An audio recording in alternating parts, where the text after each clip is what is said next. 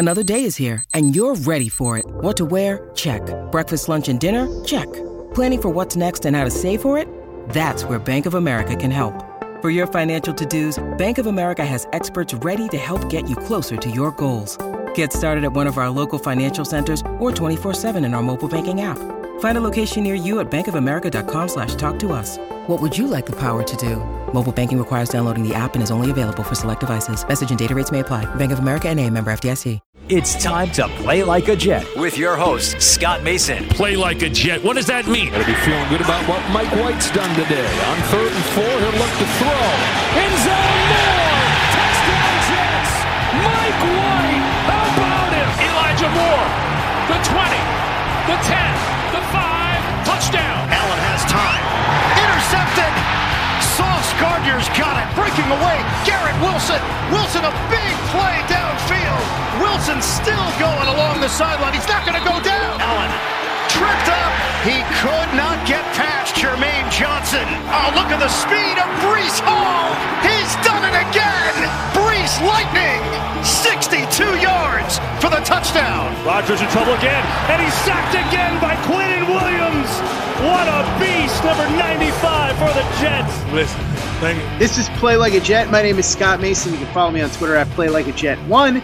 And it is time for day number three coverage at the NFL Scouting Combine in Indianapolis. And so we bring back our friend, who, of course, is out there for the Herald Bulletin and CNHI Sports in Anderson, Indiana, Mr. George Bremer. George, what's up, brother?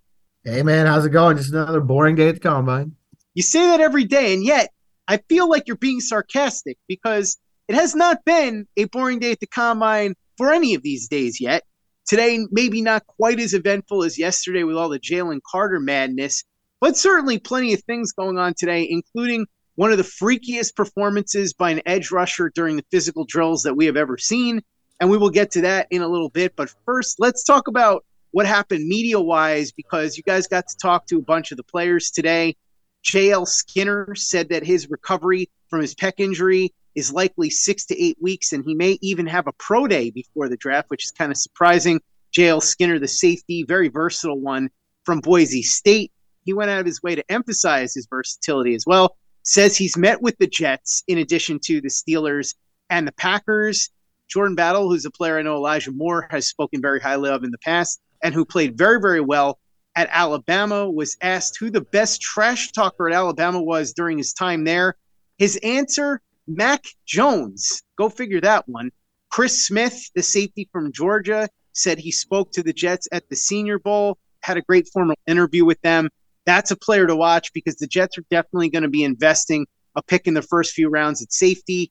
It could be high, but it might be a player like Smith who they could probably get in the second or third round. It could also be Antonio Johnson, who mentioned that he had formal meetings with the Saints, Titans, Jets, Giants, Eagles, and Patriots. Talked a lot about his versatility and what he can bring to an NFL defense. And you want to talk about versatility?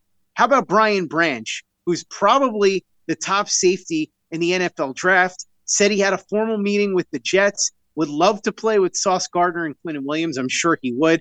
He's also got meetings set up with about 25 other teams. So plenty of interest in Brian Branch around the league. Christian Gonzalez, the cornerback from Oregon, who's probably the top cornerback prospect in this draft, talked about his height and how he loves playing one on one. Said that he really enjoyed watching Sauce's rookie year and drew strength from Sauce's confidence. Said he's met with a lot of teams and thinks he may go in the top 10.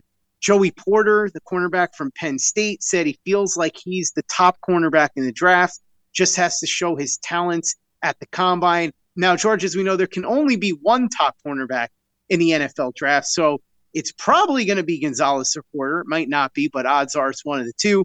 They both can't be the top corner. So somebody's going to be wrong in that equation. Those were some of the top defensive backs that we heard from today. And we're going to get to some of the guys that you were in the room for as well in a bit. But it's nice to see the confidence there. And a lot of those safeties make a ton of sense for the New York Jets. Skinner is an interesting one in particular, only because with the injury, you wonder if he falls a little bit, maybe the Jets or some other team could get a bargain with him because you figure possibility he goes late day two, early day three without the injury. With the injury, maybe he slides to day three, and he could be a player that the Jets could get on the cheap, bring him in, and have him ready for training camp. Remember, years ago, the Jets got a safety in the fourth round who started his rookie year and played fairly well, I'd say. That safety was Kerry Rhodes, who came in out of Louisville and eventually worked his way up to being a second team All Pro. So plenty of defensive back talent on display here on day number three at the combine. Yeah, I think it's a it's another deep group. I mean, it feels like that's one of the things we say every year these days, um, and a lot of things are are kind of carrying over from one year to the next. Really athletic players, a lot of versatile guys in there, guys that can play both safety and corner, move inside and out. Um, it just feels like that's the way the college game's gone. You have really good prospects, and this this defensive backs group just year in and year out now. Play like a Jet. Play like a Jet. George, as I mentioned, you were on hand to talk to a whole bunch of these players, ask some questions. Jalen Jones, Juju Brents, Riley Moss, who's a very interesting name, Brandon Joseph. Talk to me about some of the guys that you were in the room with, some of the questions you asked, and some of the more colorful answers and deep information that you got. Yeah, I think one of the really the biggest things is Riley Moss. Um, you know, a lot of people know his story.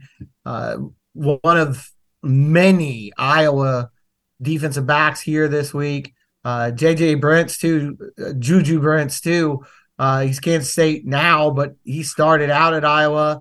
Actually, his first start was against Minnesota in the same game uh, that that Moss made his first start. But Moss is a guy they think he's going to run in the four threes. Um, possibly, we'll see. Uh, but he's a rare bird right now. I mean, I not since Jason Sehorn can I remember a successful white cornerback in in, in the NFL. Uh, he said most teams he's talked to have told him he can stay at corner. They're not necessarily moving him to safety. Uh, and he said he really he, he likes it when teams come in and sort of underrate his speed and his athleticism. That first start against Minnesota, he said they tested him deep five or six times. He got two interceptions. He's more than happy to make them pay if they want to doubt him. I, I think he's a really interesting prospect uh, in this field and a guy that really stands out as unique physically, George, we got to see some guys actually doing drills, running the 40. And there was one player in particular who absolutely went crazy. Nolan Smith ran a 439, which is almost incomprehensible for an edge rusher. Second fastest time ever for an edge rusher at the combine.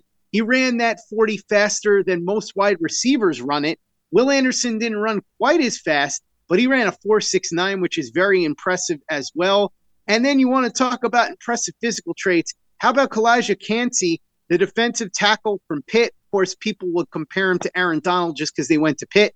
He's 280 pounds, but he ran a 467, which is fantastic. So, again, you want to talk about physical gifts. They were on display here in abundance. We knew that Will Anderson was going to test pretty well.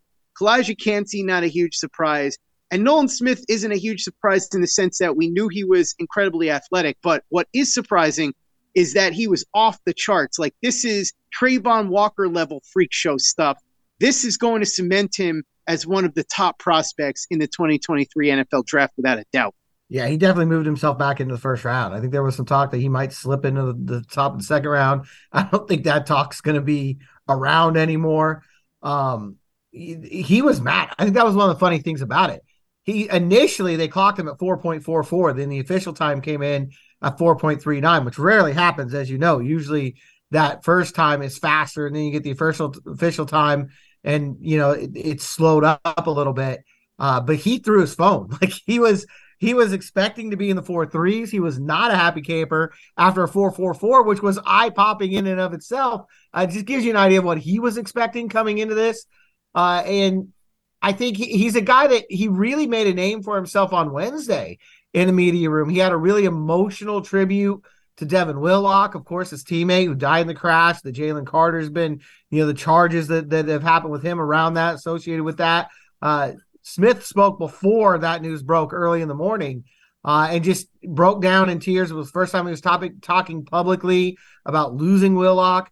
Uh, a lot of people really impressed with him on Wednesday the way he comported himself, the way he defended some of his teammates, the way he stood up for a fallen teammate. And then he goes out there on Thursday and he runs like he did. He also had, I think, a look this up real quick. I think it was a 41 and a half inch vertical jump and a 10 foot eight broad jump. I mean, it's the definition of explosive. I don't know how you could have a much better combine week. You come in, you run like that, and you show your character and, sort of your leadership skills in the interview room. Uh, I think a lot of teams probably fell in love with Nolan Smith over the last two days. Robert Saleh spoke to the press today via Zoom. He wasn't feeling all that well, but did mention the meeting with Derek Carr. He said, Derek Carr is a tremendous young man. The meeting went great. He's really impressive for sure. Saleh wasn't involved in yesterday's meeting. He was at the first one that was in New Jersey because an illness prevented him from flying out to Indianapolis. Saleh's scouting report on Derek Carr, quote, elite mental makeup with regard to football IQ, tremendous accuracy and arm strength, can put the ball anywhere you want, a real talent. He's underrated in terms of scrambling and being able to move out of the pocket. I think that is a very accurate scouting report. As Saleh continued, he compared Derek Carr to Matthew Stafford career wise, said Carr has been asked to do a lot in his career. If you could just get him to a place that can surround him with all the pieces he needs to allow him to just play quarterback 10 to 15 times a game, it would be pretty cool. I've been saying that for a while. I think there's some very interesting parallels between the two. And I think that getting Derek Carr into a situation where he doesn't have to carry the team on his back, which most quarterbacks are not able to do. Yes, you have about five guys that might be able to do that, but it's a stretch for almost anybody. And look what happened when Matthew Stafford got out of Detroit. Matthew Stafford's label was a guy that could put up numbers in the regular season, but never won anything. He hadn't won a playoff game. Then he goes to the Rams, and all of a sudden they win a Super Bowl, and it's because they were able to surround him with talent that he needed to finally break through and get that championship and have that deep playoff run. Saleh also talked about free agency. He said they're going to take a judicious approach. The team wants to run it back with the guys they have at the core places, but then be judicious on offense. Hmm, interesting comment there by Robert Saleh. I assume that they're planning on not making a huge splash in free agency, maybe a couple of pieces here and there, and then doing what they can to add the big pieces in the NFL draft. At quarterback, Robert Saleh didn't just speak about Derek Carr, he also talked about Mike White. He said the team is keeping close tabs on White and says he should be on the roster. Saleh likes to keep three quarterbacks. Remember, they are going to have Zach Wilson unless they end up trading him, but as of now, it looks like he's going to be here. They'll go out and get their QB1, whoever that winds up being. They would like Mike White to be here as backup very popular in the locker room. The coaches love him. He knows the system. He's shown he can operate. Durability is a question, but as a backup, you don't worry about that as much. The question, of course, is going to be what is the story with him money wise? Is he going to get a bigger offer somewhere else? So, George, that's what Robert Saleh had to say today. I liked his scouting report of Derek Carr. I thought it was very accurate. And I like the comparison to Matthew Stafford. I've made that one myself a few times. It doesn't necessarily mean Derek Carr is going to win a Super Bowl, but I do think it means he has the talent where if you put the right pieces around him, give him a defense that isn't going to constantly put him in a hole and or blow leads, he will give you an opportunity to win games and perhaps make some sort of deep playoff run. We'll see if the Jets end up getting him or Aaron Rodgers or somebody else. More talk about Aaron Rodgers today, but mostly just chatter. Brandon Marshall had basically posted on Instagram that Aaron Rodgers was going to retire. He claimed that four general managers, front office people reached out to him to ask him if it was true. All I have to say is if you are in a front office and you were reaching out to Brandon Marshall to ask him about that, then I fear for the team that you are in charge of or represent in the front office because Brandon Marshall is not going to know a damn thing. So I really don't know what you thought you were going to get out of him. And then Kurt Benkert, who is a friend of Rodgers and longtime practice squad slash reserve quarterback in Green Bay, said that he believes it would make sense for the Dolphins or the Jets to get Aaron Rodgers if Rodgers doesn't stay in Green Bay. Also, on the Miami front, we heard from Chris Grier, the general manager of the Dolphins, and he said they plan to keep Tua around.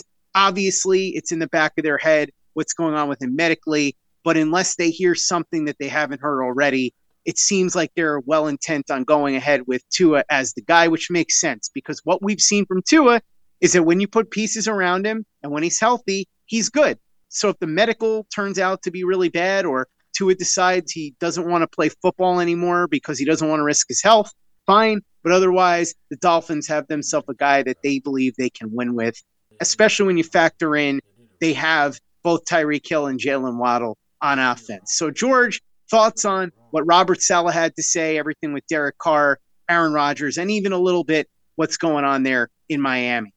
Yeah, you know, as we've been talking the last couple days with Derek Carr, I think it's going to be interesting to see how this all plays out. You know, is he going to end up being the first domino to fall, or will it be Aaron Rodgers? It felt for a long time like it would be Rodgers. That's usually the way these things work. And then, you know, Carr would kind of settle in after that, and we'd start to see how the the quarterback pieces shake out from there. Uh, but with Carr coming down to Indianapolis, which I think Ian Rapoport said on NFL Network, he doesn't know why more free agents don't do this. Uh, you know, part of that's probably because Carr is set free right now, and a lot of these other guys are still waiting to find out. They're still negotiating with their current teams. They won't actually be out on the market until March 15th. But I think Carr coming down here, meeting with general managers and coaches in person, the ones that, that he could, um, it just feels like you know maybe it's just because of the, the the press reports and everything. But it feels like maybe he sped up the process a little bit. Maybe he created a little bit of sense of urgency around himself. It's a good thing to do. It's good marketing. He's only 32. There's still time to build around him. There's still time for him to go out and, and do things in his career. Uh, like you said, you know, look at Matthew Stafford when he made that jump from Detroit. Uh, Tom Brady was even older when he went down to Tampa Bay. We've seen recent examples of guys that have come into a new place, got that fresh start, uh, and really took off and ran with it. So I'm starting to wonder now if maybe Carr is actually going to be the guy that, you know, sets this whole wheels in motion. Some other news and notes the Panthers, who we talked about recently meeting with Derek Carr in Indianapolis, apparently have reached out to the Packers about Aaron Rodgers. That was courtesy of Adam Schefter as we said, George, the Panthers are going to turn over every stone. They're going to talk to Carr. They're going to call about Rodgers. They're going to look into trading up for a quarterback in the draft. They're going to evaluate every possible option and figure out what they want to do from there. Interesting words from Lions general manager Brad Holmes when Jameson Williams was brought up. Quote, Jamison obviously has to hold his part and make sure he's doing everything he needs to do so it's always accountability on both sides. That doesn't sound good. That sounds like a general manager who is a little bit nervous about his potential star wide receiver.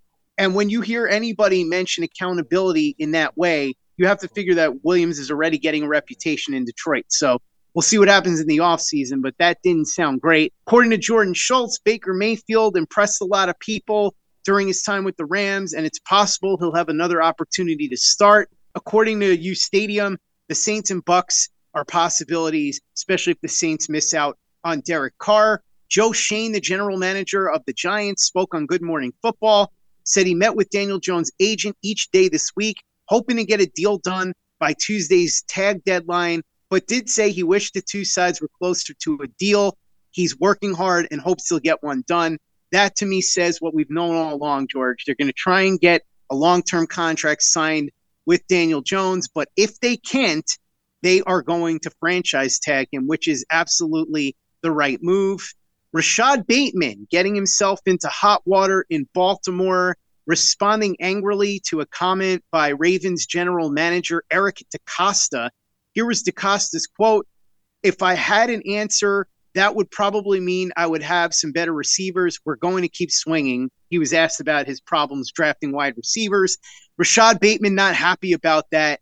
He quote tweeted that and said, How about you play to your player's strengths and stop pointing the finger at us and number eight? Number eight, of course, Lamar Jackson. Blame the one you let do this. We take the heat 24 7 and keep us healthy. Care about us and see what happens. No promises. Tired of y'all lying and capping on players for no reason. Bateman later deleted the tweet and said, My apologies. I understand his frustration. I'm sure he didn't like the answer that Eric DeCosta gave. But A, you have to be careful to read everything in full context. And B, even if that annoyed you, do not go on social media and say that publicly.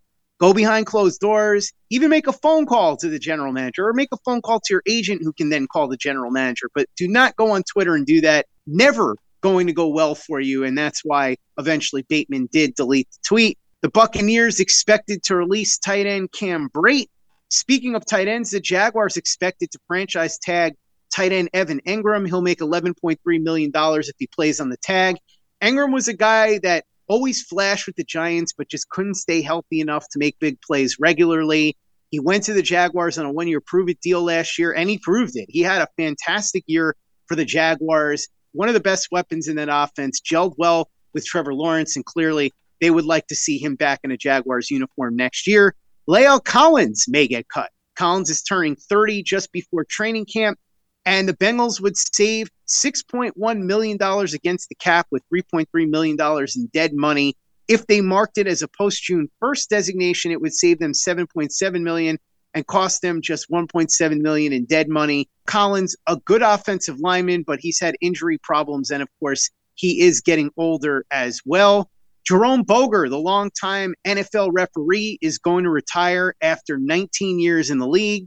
And finally, cornerback Shaq Griffin is apparently going to be released unless the Jaguars can find a trade partner. Release would save the Jaguars $13.1 million in cap space. He's 27 years old, former Pro Bowler.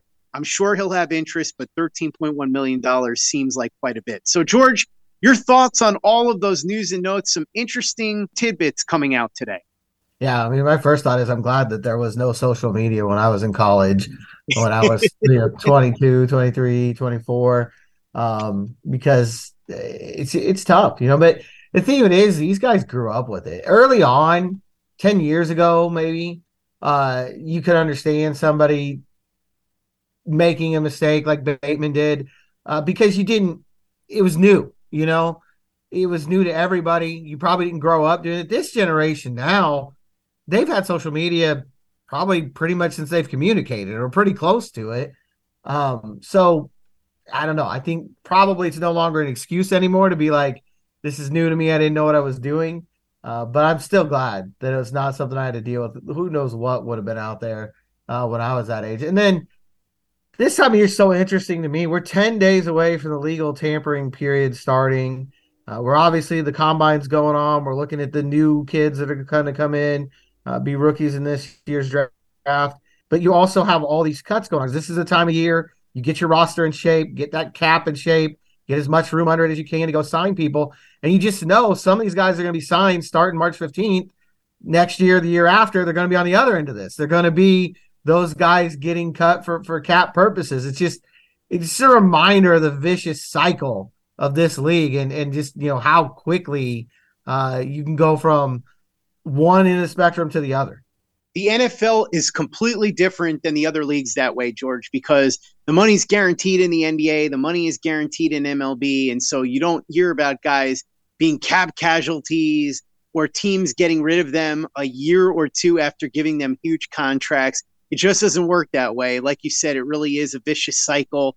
Today's big free agency victory is tomorrow's drag on the cap. We've seen it over and over again. So it's going to be fascinating to see who gets released, who gets signed, and then which of these guys that get signed this free agency cycle are gone in a year or two because typically that's what ends up happening. That's why a lot of these teams will tell you you got to build through the draft because you want to avoid having to acquire players that way, since generally that's the route it goes in the end. George Bremer, our friend who covers the Indianapolis Colts, for the Herald Bulletin and CNHI Sports in Anderson, Indiana. And he is, of course, our man on the scene this week at the NFL Scouting Combine in Indy. Thanks so much for coming on and recapping day number three with me. Really appreciate it. We will recap day number four tomorrow. In the meantime, though, go ahead and tell everybody how they can follow you on social media and check out your work. Yeah, I mean, first of all, huge day tomorrow with the quarterbacks coming into the media room to talk uh, and the DBs getting out on the field. Should be a lot of news again tomorrow. Seems like been that way all week. Uh, you can follow me at GM Bremer on Twitter. I'll be on top of the quarterbacks for sure with Colts and the situation they are. Uh, you can check out our podcast, the Blue Horseshoe Pod on YouTube or wherever you listen to your podcasts. And uh, all my work is online at theheraldbulletin.com. Make sure to check out everything that George is doing at the Herald Bulletin and on the Blue Horseshoe podcast. Follow him on Twitter as well. Check out everything we're doing over at playlikeajet.com and the Play Like a Jet YouTube channel. We've got some awesome all 22 breakdowns up there, including one of Derek Carr and one of Aaron Rodgers. So go ahead and watch those videos and subscribe if you haven't already. YouTube.com slash play like a jet. Visit our store, teepublic.com. That's T-E-E-public.com. We've got the John Franklin Myers, Quinnen Williams, Bless You, Thank You shirt, the Play Like a Jet logo shirt, caps, mugs, hoodies. It's all there. teepublic.com. That's T-E-E-public.com. And be sure to give us a five-star review for the podcast on iTunes if you haven't done that already. Easy way to help out the show if you like what we're doing. Doesn't take you much time, doesn't cost you any, but it goes a long way to help us out. So if you could go ahead and do that for us, we'd be quite grateful. And for the latest and greatest in New York Jets podcasts and content, you know where to go. That's Play Like a Jet Digital and PlayLikeAJet.com.